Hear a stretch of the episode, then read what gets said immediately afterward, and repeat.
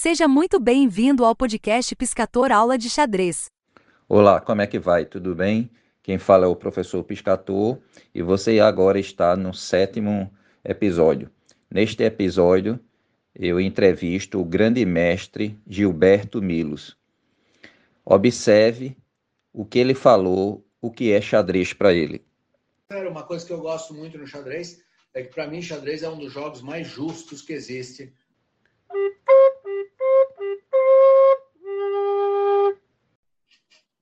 Olá, como é que vai? Tudo bem?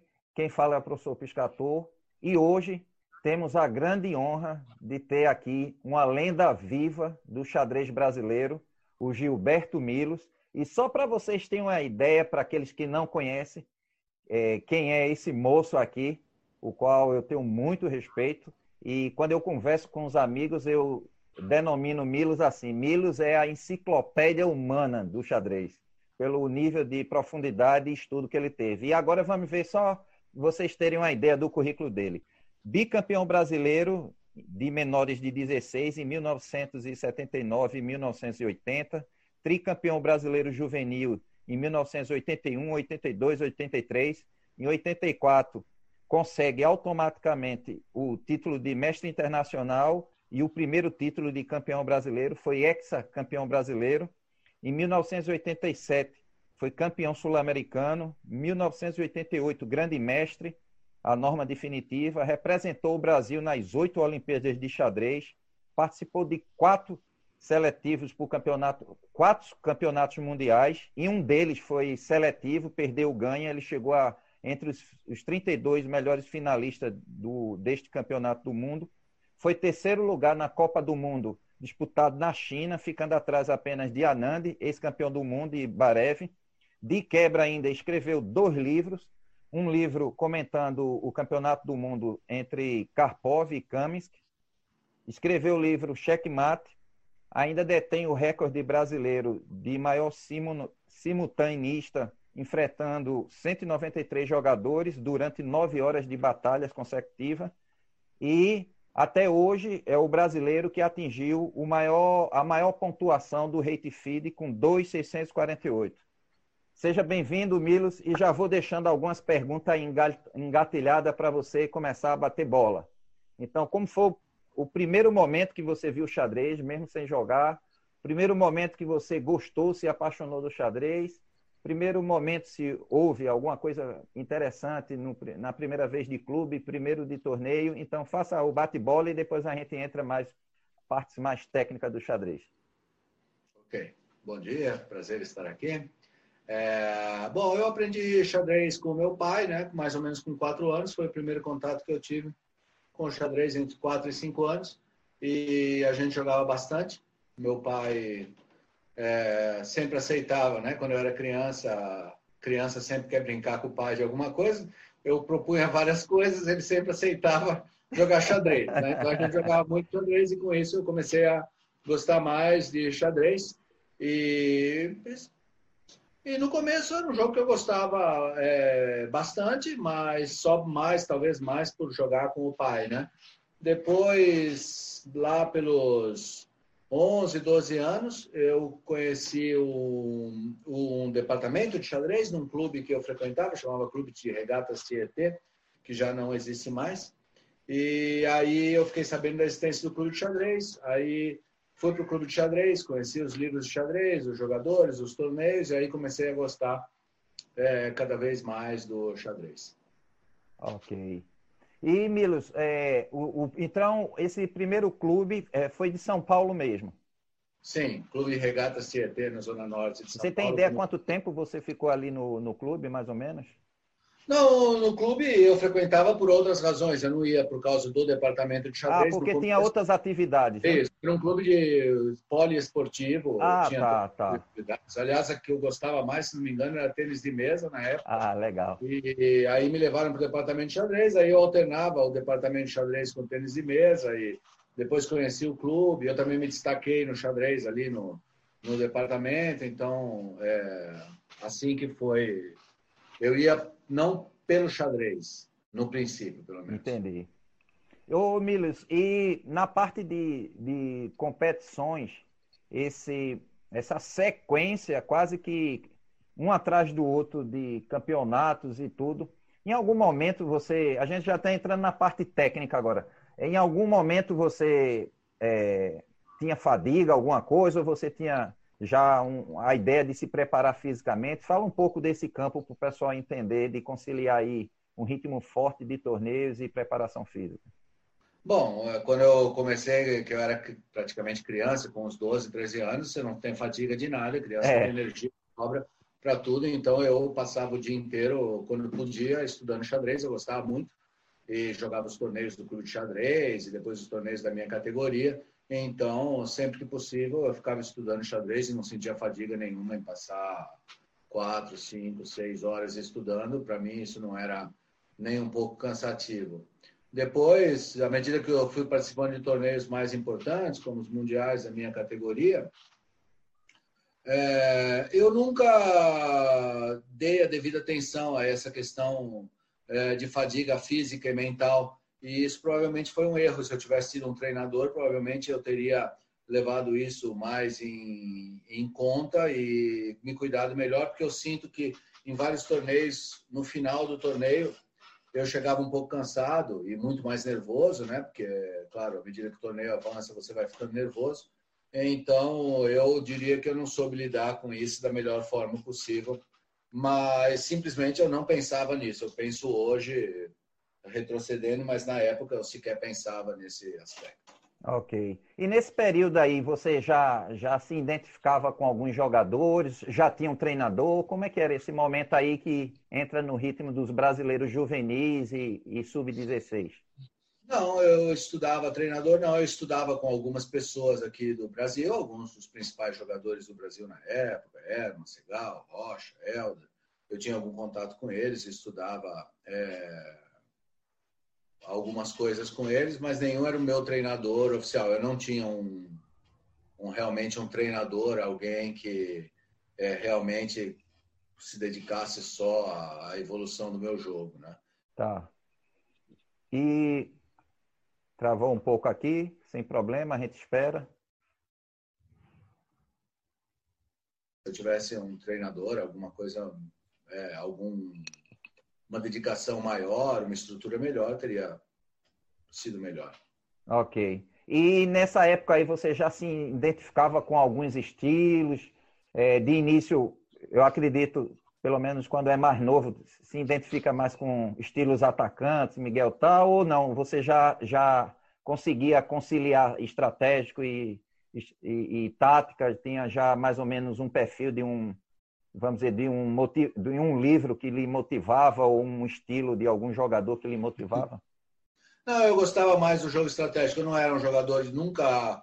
É, assim, admiro jogadores como tal, evidentemente, pela sua capacidade de ataque, mas esse nunca foi o meu estilo. É, apesar de eu gostar de estar atacando, estar com a iniciativa, não é. Nunca me cativaram muito. É, claro que eu admirava os principais jogadores do mundo, mas dentre aqueles que não eram campeões mundiais, eu admirava o Bent Larsen. Eu gostava Bent de Larsen. Ah, tá. Ô, Milos, e agora entrando é, no xadrez mais competitivo é, adulto, né? É, vamos entrar aí nesse ponto aí.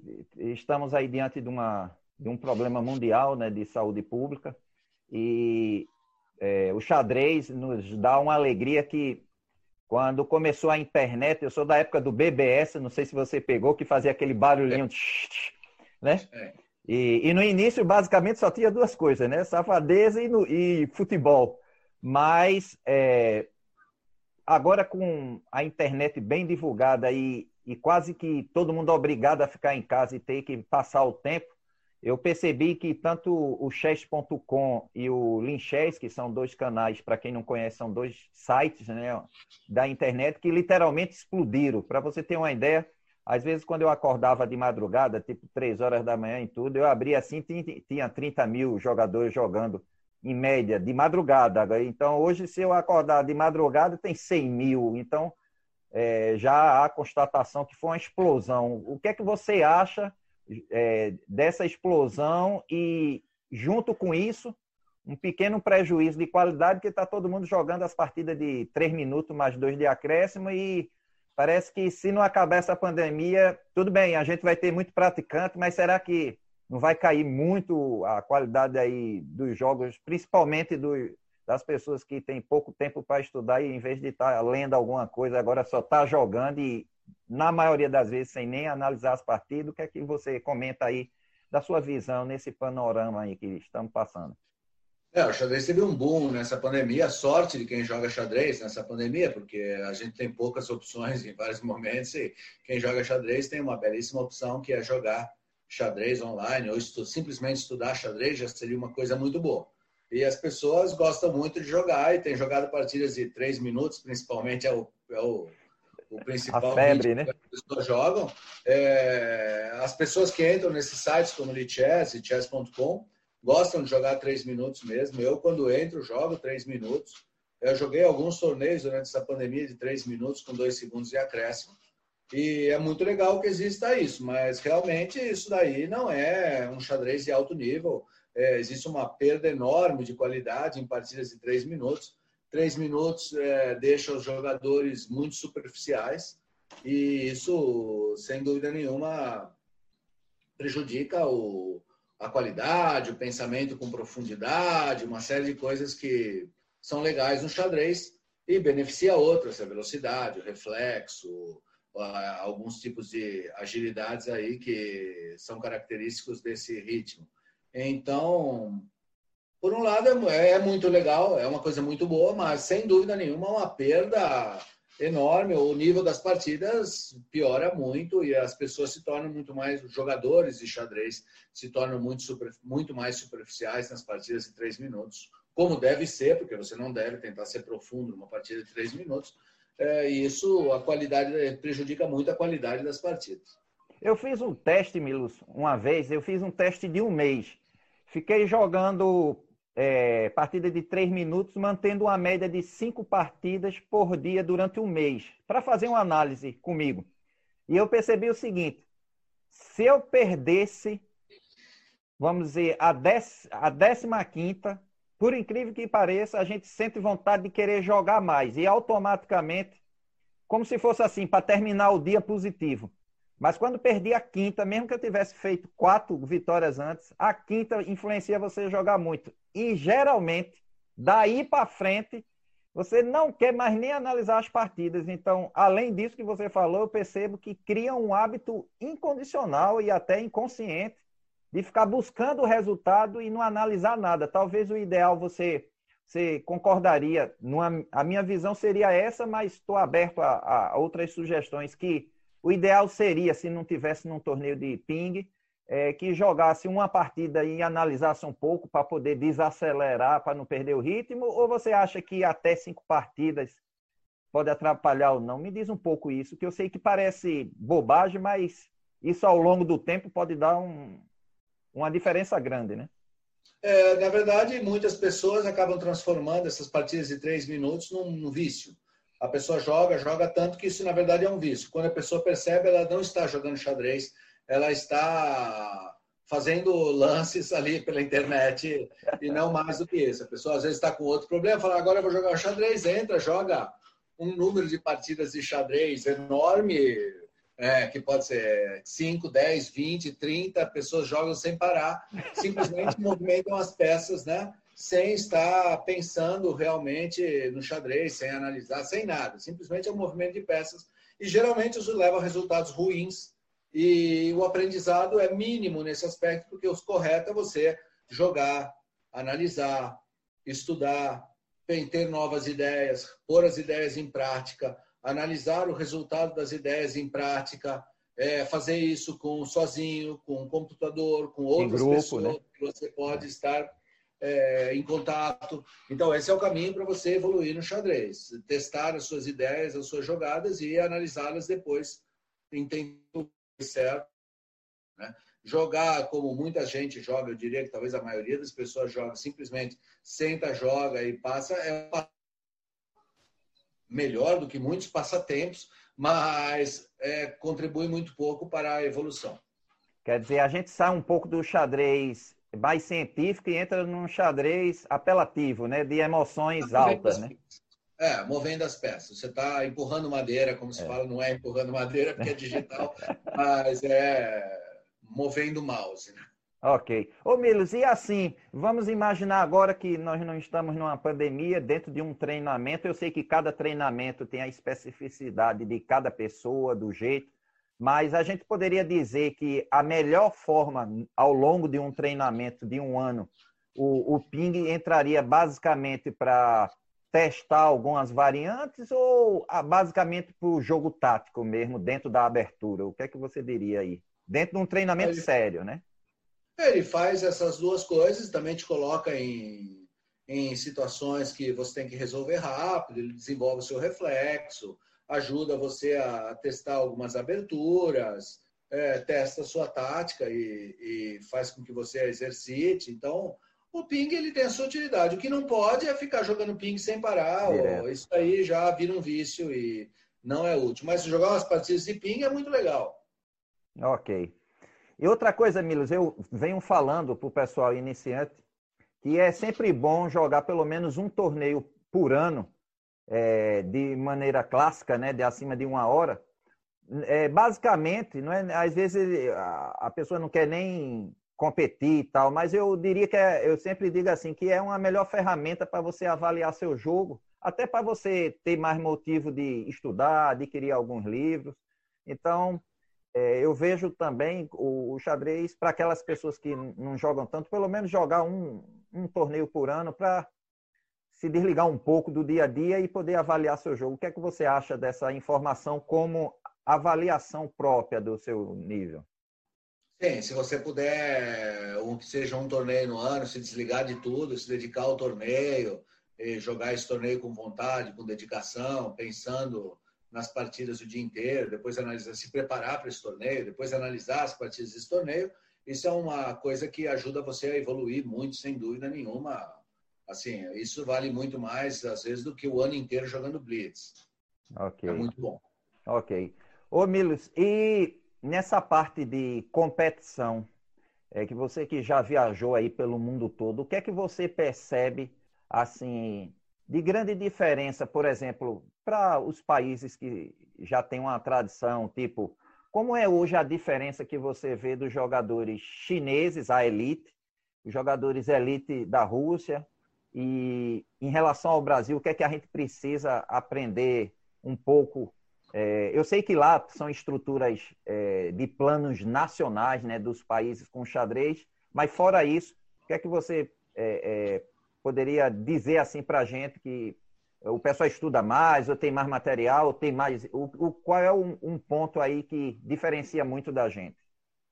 Não, existe uma estrutura muito melhor ali, com que, o que isso permite que os jogadores se dediquem mais a só jogar xadrez, não tem que se preocupar com nenhuma outra coisa. É, tem outros jogadores, os melhores jogadores do passado ajudam os jogadores atuais. É, isso também é um fator motivador.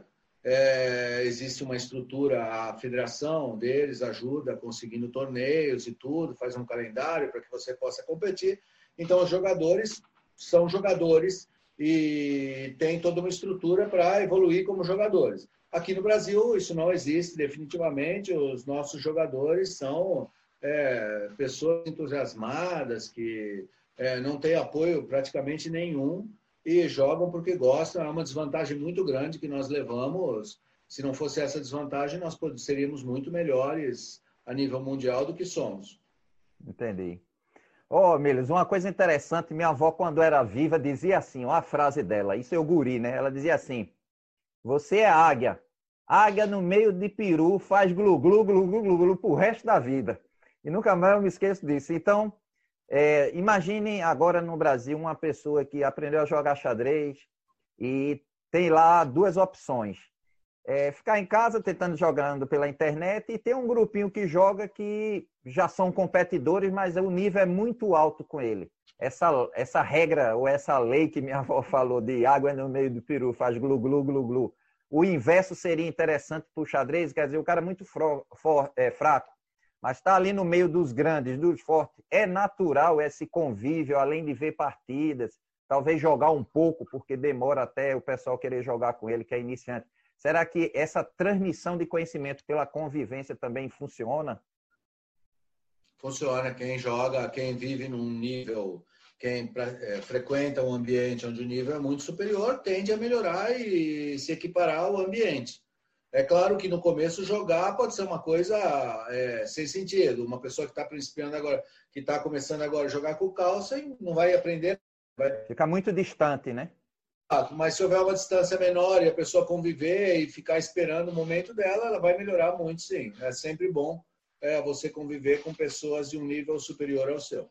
Agora, por um outro lado, para o pessoal feito vocês de alto nível, grande mestre, já fica ruim porque são poucas opções para você treinar. Então, também fica muito ruim, fica muito discrepante jogar com um iniciante, porque literalmente não lhe acrescenta nada. Talvez só se for uma aula, uma coisa nesse sentido, você precise jogar com a pessoa para explicar ou fazer alguns lances. Mas isso também é uma dificuldade que eu vejo para os grandes mestres, né? Pegar ritmo quando você tem, num Brasil continental feito esse, apenas 14 grandes mestres. Né? E isso também dificulta, né? Fala um pouco como é isso. Como é que você faz quando vai num torneio assim sem, sem ter esse ritmo tão forte? Não, é uma grande desvantagem que você leva. Enquanto na Rússia, os torneios, todo mundo joga super bem, as, todas as partidas são muito difíceis. Aqui, quando você joga um torneio aberto, agora melhorou o nível, mas mesmo assim é uma discrepância grande. Você só vai entrar, jogar com alguém um nível parecido com o seu lá para quarta, quinta rodada. Então, no índice, sei lá, sete ou nove partidas, você joga poucas ou menos partidas interessantes, e isso é uma desvantagem para você melhorar o seu nível, né? Você tem uma, competi uma competição mais fraca e, e, portanto, o seu nível tem, demora mais para subir. É uma desvantagem grande aí quando você vai para o exterior, você consegue é, muitas vezes suprir essa é, dificuldade e pode evoluir mais, mas sem dúvida nenhuma, num ambiente onde mais pessoas jogam bem, é, você tem mais chances de evoluir. É o caso do nosso futebol, por exemplo. Todo mundo joga bem futebol aqui no Brasil. Qualquer lugar que você entre, tem pessoas jogando bem, você liga a televisão, tem pessoas jogando bem. Então a tendência é você ter um nível mais alto, né? No xadrez, nós não temos, nós estamos tentando chegar a um nível melhor, mas ainda estamos longe de países como a Rússia, por exemplo. Entendi. Ô, Miles, eu vou dizer uma coisa que aconteceu comigo e, e analise se isso também acontece a nível de grande mestre. É, você sabe que aqui o, o, Nordeste são poucos torneios e às vezes também tem esse, esse desequilíbrio né, de nível, essa coisa. Mas, por exemplo, quando eu vou jogar o Floripa, ou quando eu joguei é, o Aberto de Curitiba, a gente sente o caldo do Mar Grosso e, naturalmente, da primeira não que você sente o impacto do nível mais alto, mas depois você sente que entra no ritmo e você fica mais competitivo, com análise mais forte. E depois de uma sequência de jogar um Floripa e depois um Aberto Curitiba, quando eu saio, dá uma sensação muito boa de estar com ritmo. Mas como a gente entra na escassez, parece que vai perdendo gradativamente. Isso acontece também com o grande mestre? Sim, acontece. Claro que as coisas muito importantes que você aprendeu, elas ficam gravadas, como andar de bicicleta, você não esquece mais. Mas é, se você ficar muito tempo sem praticar, à medida que você se afasta, não joga tantos torneios em seguida, você tem um pequeno prejuízo no seu, nos seus reflexos, enfim. É, na, no começo, quando você fica um tempo sem praticar e volta, eventualmente é normal você voltar não tão bem quanto você estava quando terminou a sequência de torneios. O ritmo é muito importante e o jogador que quer ser um grande jogador deveria se preocupar com isso ao longo do ano, de manter um ritmo de participação em torneios e estudos adequado para fazer disso uma crescente e não ter esses grandes espaços. Jogou muito depois não jogou nada, é, há uma perda, sim. Ok. E agora entrando na parte de livros. É, como eu disse, conversando é, com as pessoas amigas, quando seu nome é citado, é, eu sempre digo o seguinte: é uma enciclopédia humana. Então, para vocês terem uma ideia, uma vez a gente vendo uma, uma pulsão da Nilson ainda, aí eu fui me mostrar para Milos, aí disse assim, não sei se Milos lembra disso, eu disse assim, é, essa posição aqui é de, é, o início foi de 1970 e pouco, aí Milos na mesma hora, sem computador, sem nada, não, é de 1930 e pouco, e não de 70. E eu, assim, com toda a educação, eu fiz, tem certeza? Aí ele abriu o computador e literalmente eu fiquei torcendo para ele errar pelo menos um ano, né? Fazer 38, não, 39, não sei o quê. Então, Milos, em termos de livros, eu digo para o pessoal que está iniciando o seguinte: olha, você pode até não querer comprar muito livro, mas eu acho que no mínimo é, três livros seria o ideal. Você ter um de final, mesmo que não seja perfeito, mas que tenha os finais básicos. É, um de meio de jogo, com alguma estratégia e toda, e um de abertura, de preferência, não aquele cheio de, de, de partida, e sim com algumas análises para você entender um pouco. Mas você daria uma outra sugestão, a mais ou a menos? Não, é muito importante você ler livros onde as partidas, as jogadas são explicadas de uma forma lógica. Eu gosto muito dos livros de campeões mundiais analisando as próprias partidas, porque é, o supre toda a abertura, meio jogo e final estão envolvidos nisso e você tem uma pessoa explicando as suas próprias partidas. É, então, eu acho isso muito útil. Acho muito pouco útil para o xadrez quem fica estudando e vendo o lance do computador e seguindo o lance do computador. Acho que isso não ajuda muito porque o computador chega às conclusões melhores do que as nossas. O computador joga melhor do que eu, tem conclusões melhores e faz lances melhores, mas a forma como ele chega nas conclusões, por tentativa e erro, por número de, de variantes analisadas, é impossível para nós, é inacessível. Nós não temos condições de calcular como computador. Nós temos que usar a lógica e um pouco de cálculo. E o computador usa muito mais cálculo do que qualquer coisa. Então, o estudo com o computador tem esse grande prejuízo. Você está estudando com alguém que, usa um, que tem um recurso que você não tem e nunca terá, que é a capacidade de cálculo não infinita, mas próximo do infinito, para a gente infinita.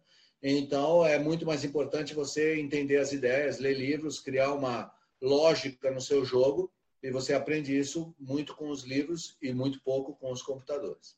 Ok. Ô, Milos, vou dizer um fato bem inusitado que aconteceu comigo para ver se você consegue aí desvendar, que para mim ficou interrogação. Eu estava vendo uma partida de Kramnik e Anand faz tempo, e passando os lances e botando no computador. E o tempo todo a posição, o computador dando igual.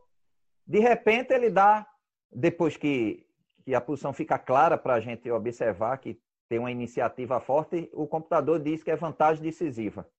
Como é que, assim, para mim, eu basicamente não entendi nada. Eu, é, mas como é que você interpreta isso? O, o, qual é o, a lacuna que o computador ainda não fecha para fazer isso? Essa mudança tão brusca que ele fez nesse momento.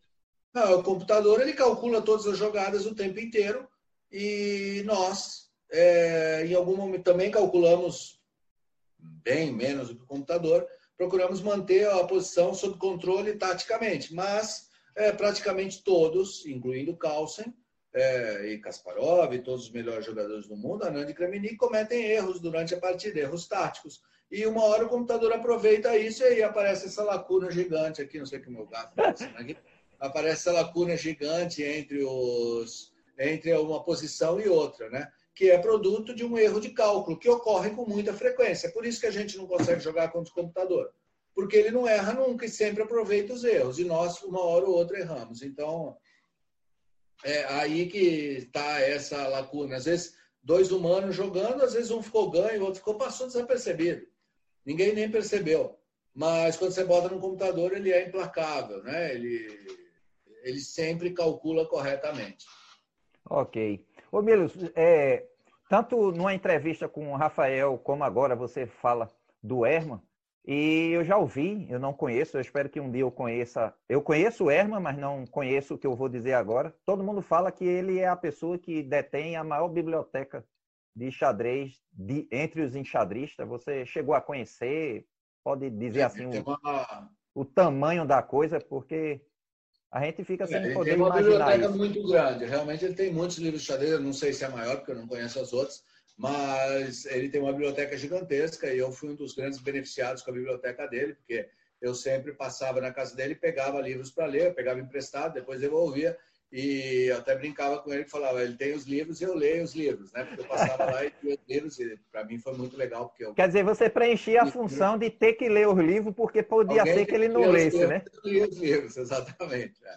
Ele leu muitos livros também, evidentemente. A biblioteca dele é infinita, não dá para ler todos os livros. É realmente muito grande, tem muitos livros. Monstruosa, né? É... mas eu me beneficiei bastante dela.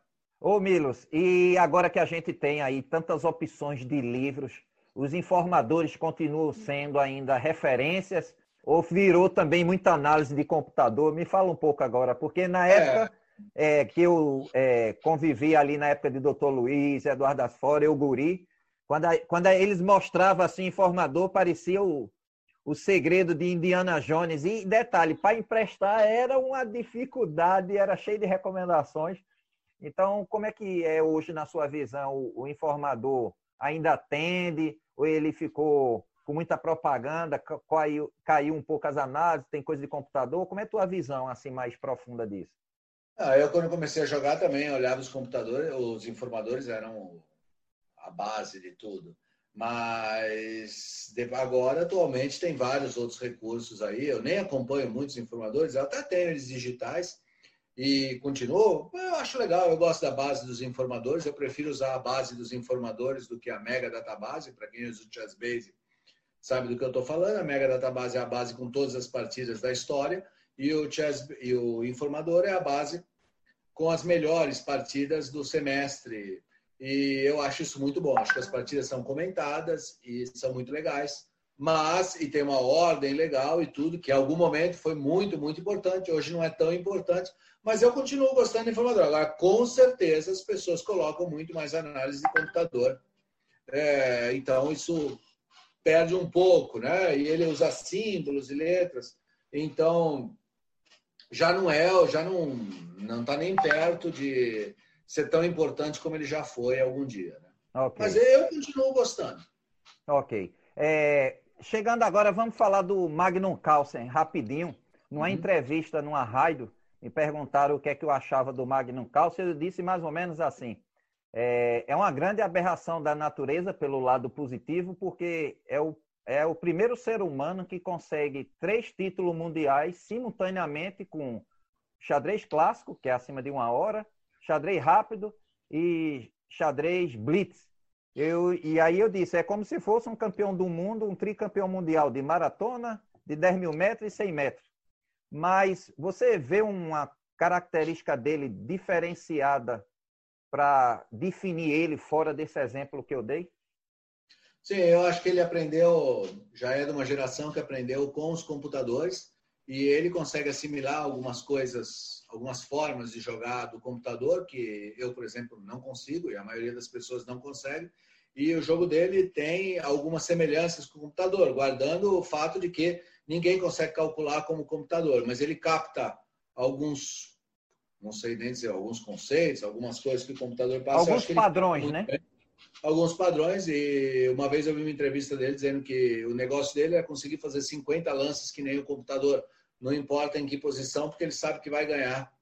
E eu acho que ele não consegue fazer 50 lances que não no computador, mas é, ele se esforça e é o jogador que mais próximo disso chega. Então, é, o computador, é, ele é o jogador mais próximo do computador que eu conheço. Então, tudo indica, né, assim, pelo que você está dizendo, que com certeza algum aprendizado de padrões ele tem, porque ele já sabe que caindo em certas coisas ele deslancha ali, né? Sim, ele conseguiu ler o jogo do computador, ele aprendeu com o computador e consegue ler algumas coisas que ainda não estão nos livros, mas que ele já lê e que as outras pessoas não conseguem ver com a mesma clareza. Eu, por exemplo, e esse é o jogo do futuro. É que ainda não está totalmente explicado.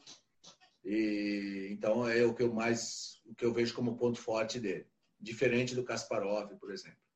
Entender. E o bom é que você jogou com os dois, né? Você pode avaliar muito bem aí a diferença, né? Sim, joguei, analisei as partidas e vi realmente, assim, que eu vejo as partidas dele, elas são muito próximas do computador. Ele joga um estilo eu não gosto muito desse estilo. Eu gosto Entendi. mais do estilo do Kasparov, mas eu devo admitir que é espetacular o jogo dele. Assim, a precisão é muito grande. E outra coisa, ele às vezes entra em umas posições que aparentemente, pelo menos para minha concepção, meio estranho. Às vezes a gente fica achando até que ele está inferior e ele sempre está muito relaxado e o adversário gastando muita energia. Ele encontra os lances e parece que vai não é tirando o coelho da cartola, mas tirando elefantes da cartola. Você tem uma percepção assim também ou acha que eu estou exagerando um pouco aí? Eu acho que ele faz sempre um lance parecido com o do computador, um lance bom, imperceptível, e quando você comete o erro, ele aproveita, então ele fica nesse, nesse ritmo até você é, falhar bem, né? E aí ele aproveita. Então é um jogo é, admirável nesse aspecto. Por outro lado, é um jogo um pouco chato, porque não é um jogo muito. Não é um jogo tão criativo, é um jogo mais é, baseado no seu erro, mas extremamente Entendi. efetivo. Você ainda faz uma projeção que ele passe mais, vai ter ainda mais tempo com a coroa aí do, do reinado? É, eu não sei quem poderia ganhar dele hoje em dia. Vários jogadores podem ganhar eventualmente um match dele. É um match, é um período relativamente curto e que vários jogadores poderiam eventualmente conseguir ganhar, mas eu diria que eu não vejo ninguém melhor do que ele no momento. Okay. Nem sei citar quem seria o próximo. Agora, agora já estamos nos 10 últimos minutos finais. Vamos agora falar de você mesmo. É, tem duas partidas suas Lógico, suas partidas são sempre repletas de muita informação, muitas delas a gente não entende. Por exemplo, eu me lembro uma vez a Tatiana é, Duarte, que era de Manaus, é, a gente estava no Brasileiro Juvenil em Água Preta, aqui em Pernambuco, e eu tive o, o, contato com ela de a gente ficar vendo uma partida sua. Então, tinha uma partida sua que seu cavalo ia para é, A3, B1, tá, é, C3, eu sei que tem, vai para A1, faz uns quatro movimentos de cavalo. E ela perguntou: Você está entendendo alguma coisa? Eu digo: Não, ela disse: Nem eu. Mas uma partida que você ganhou. Então, é, eu sei que tem muitas partidas interessantes suas, mas que eu me lembre, uma que eu vibrei quando eu vi, ainda é, era da época de revista, né, de receber, foi aquela partida com o Valery Salov no Mundial de 99, que você instala um cavalo em E5, um bispo D4, ninguém tira, não tem peão nem nada.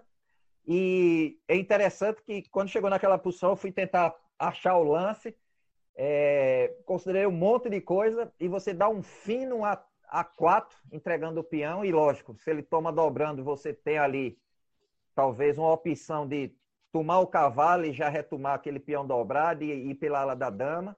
E aí você faz, quando ele toma de cavalo para não dobrar o peão, né, com a, o, o, sacrifício do peão de A4, aí você entra com um cavalo D3 belíssimo. E aí eu vibrei, né, porque é, naquela época é, eu acho que você foi o primeiro a ganhar por russo num campeonato mundial, né?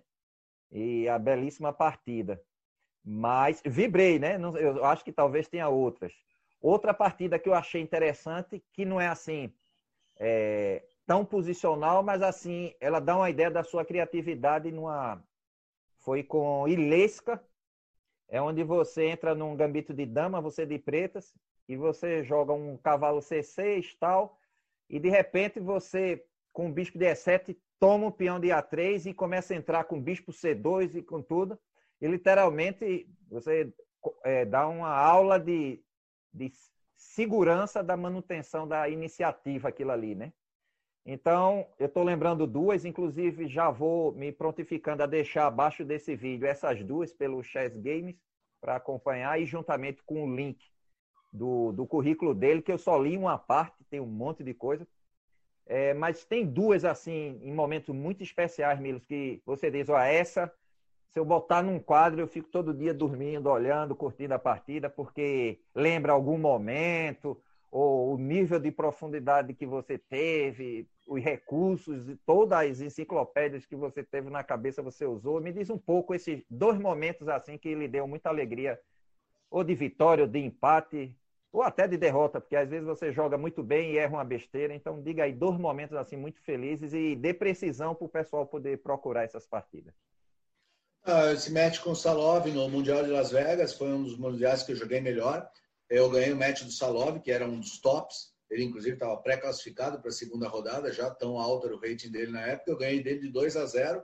É, ganhei as duas partidas muito boas. A segunda, essa que você citou, foi uma endiadadão, foi uma excelente partida.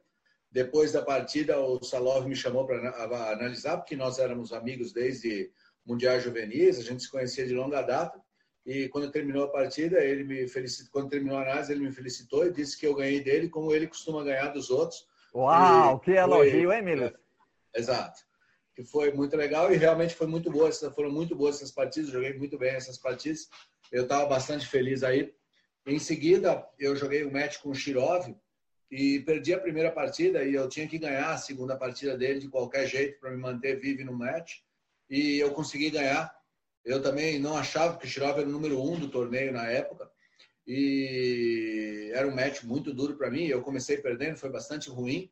É, assim, a partida foi boa, que ele me ganhou, foi bem disputada, mas é, foi péssimo resultado, porque no match duas partidas você perde uma partida, é um terror. Mas eu fui muito bem para a segunda partida e ganhei dele, consegui empatar o match. Mais tarde eu iria perder no desempate, mas eu consegui buscar esse match. Foi um, também um, um excelente é, momento. Um outro momento muito legal foi quando eu joguei no Campeonato Mundial anterior. Eu, na segunda rodada, joguei com um jogador alemão, Kinderman, e eu ganhei dele uma uma defesa francesa, uma partida que eu achei que foi muito boa, porque eu tinha preparado bem essa, todas as ideias dessa partida, eu executei muito bem. Ganhei a partida, é, acho que foi uma excelente partida que eu joguei. E ainda foi o dia que, quando eu cheguei no hotel à noite, a gente até sair, tomado um vinho para comemorar. Eu estava com o, o, Leitão ali, que estava me ajudando no torneio, estava com o meu segundo a gente tomou um vinho para comemorar e tudo, porque o dia seguinte era um dia livre, eu tinha me classificado para a rodada seguinte, onde de novo eu jogaria com o Shirov iria perder.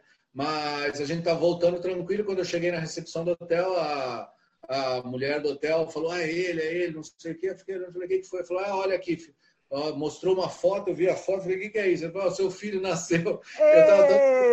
Eu estava dando para nascer aqueles dias, e ele nasceu exatamente naquele Eita, dia. Eita, então foram dois presentes, né? Dois presentes. Exatamente. Até falei então, Milos, é, é, a gente podia supor que se você perdesse, tinha um elemento compensatório para receber, que era Exatamente. presente. No caso, e aí você fez uma dobradinha, é. né?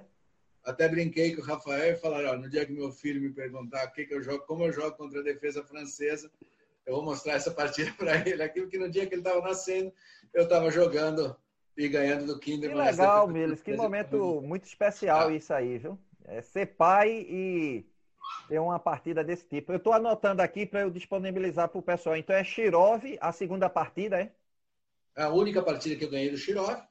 Certo. Que ano você é. lembra mais ou menos o ano do É mundial? o mesmo do ano do Salov. Ah, 90, tá, certo. 98, Las Vegas, é o mesmo torneio. E é. o Kinderman também. Se você procurar Milos Kinderman, só tem uma partida que eu joguei de brancas, é essa daí. É no mesmo Mundial também? Não, no Mundial anterior. Ah, em Drone. Então, 98. Ok. Tá certo, Milos. Agora a gente vai terminar e, como sempre, eu peço assim que você aí se inspire, você dê um. Enquanto você aí vai pensando numa mensagem aí para dizer para a comunidade do xadrez, né? É, você pode dar uma mensagem motivacional, uma mensagem para a vida, pode misturar com tudo. E aí, é, que faça as pessoas aí gostar de xadrez, refletir, pensar na vida, pensar na derrota do xadrez, das vitórias. Então, agora está com você aí a finalização e depois eu vou me despedir do pessoal. Eu considero uma coisa que eu gosto muito no xadrez, é que para mim xadrez é um dos jogos mais justos que existe é, das atividades humanas é extremamente justo. Ninguém tem vantagem nenhuma. Né? A gente tem exatamente as mesmas forças, ah, aquelas peças que vão mover tal e qual é, o seu adversário vai ter igual. Quer dizer, muitas vezes as pessoas comparam o xadrez com o técnico de futebol, que ele tem os jogadores à sua disposição. Tem até alguma coisa a ver, mas a diferença é que no xadrez você tem o bispo e ele tem o bispo. No futebol eu posso ter um craque, ele pode não ter, ou vice-versa, enfim. Então, o xadrez eu considero um jogo extremamente justo. É um jogo que foi feito para você pensar, você deve pensar para jogar xadrez. Não é um jogo para você jogar automaticamente, como a gente até comentou no negócio do Blitz. Não é um jogo para você jogar simplesmente movendo as peças. É um jogo para você pensar, que pode ajudar muito você a, a evoluir mentalmente até para outras áreas. Então, quem gosta de xadrez deve estudar. O negócio, o grande segredo do xadrez está em você é, estudar e tentar entender. Cada um entende de um jeito diferente, é extremamente complexo, é um jogo que você tem perspectivas e a vida inteira está evoluindo. E, e você deve pensar. Esse é o principal segredo, essa é a principal mensagem que eu deixo para as pessoas que gostam de jogar xadrez. Quem gosta de pensar pode jogar xadrez. Quem joga xadrez deve aproveitar isso e pensar realmente, que não é um jogo fácil. O segredo está em tentar entender e respeitar a dificuldade do jogo. Ok. Muito bom, Mills, muito bom. Bastante reflexivo. Pessoal, vamos terminando aqui nossa, nossa entrevista. Agradecer muito a Milos pela é, disposição. O horário dele é muito é, cheio, é muito requisitado. Ele se colocar aqui para nós, para conversar aqui com a gente, é uma grande honra, Milos. E que você saiba que este vídeo vai ficar eternizado a sua história quando você tiver aí com, com os netinhos e tudo, ali, ó, minha entrevista para saber a, a, a, um pouco da sua história. Agradecer, Milos, e cuida aí da sua saúde. É, você é muito importante para o Brasil, você é uma enciclopédia aí humana da, da história do xadrez do Brasil. Você viajou muito, tem muitas informações importantes. E as pessoas que quiserem entrar em contato, Milos, é, como entraria em contato? Por e-mail, melhor? Pode ser por e-mail, meu e-mail é gilberto.milos.com.br ou Facebook. Às vezes, é, é, eu geralmente aceito todo mundo no Facebook, às vezes chego no. Tem um número, acho que 5 mil pessoas que eu já passei algumas vezes, aí eu não consigo aceitar, mas basicamente eu aceito todo mundo. Então, esses são os principais, as formas mais fáceis de entrar em contato. Ok, eu, eu vou me propor a já deixar o e-mail também dele para vocês entrarem em contato, aula, tudo. Agora é o seguinte, viu? Não vão ocupar demais o GM não, porque ele é muito requisitado. Então, conversa direta, o que é, tal, e contratar para aulas simultâneas, palestra. Mais alguma coisa, Milos? Que assim você faz também? Basicamente é? é isso. Agora eu estou num projeto chama Chess Alphabet que é um projeto que nós Pode falar, diga aí, pode falar. É um software para as pessoas aprenderem a jogar xadrez. Não existe esse software assim legal, um software bonito, bem feito, com onde as pessoas aprendem a jogar. E o, objetivo desse software é ensinar qualquer um a jogar no mundo inteiro. Ele vai ser gratuito e até o Matin 1 todo mundo vai aprender. Então, é, quem quiser aprender a jogar xadrez, a criança fala, o pai quer que a criança aprenda, vai poder usar esse, esse app aí e aprender a jogar com ele. É, nós estamos desenvolvendo isso e para o final do ano deve estar disponível. Então, esse é um projeto que eu estou envolvido. Ok, quando sair, mande o link que a gente deixa na sua entrevista aqui, ok? Milos, um abraço. É, muito obrigado mais uma vez, pessoal. É, obrigado pela atenção e aguarde novas entrevistas. Até mais.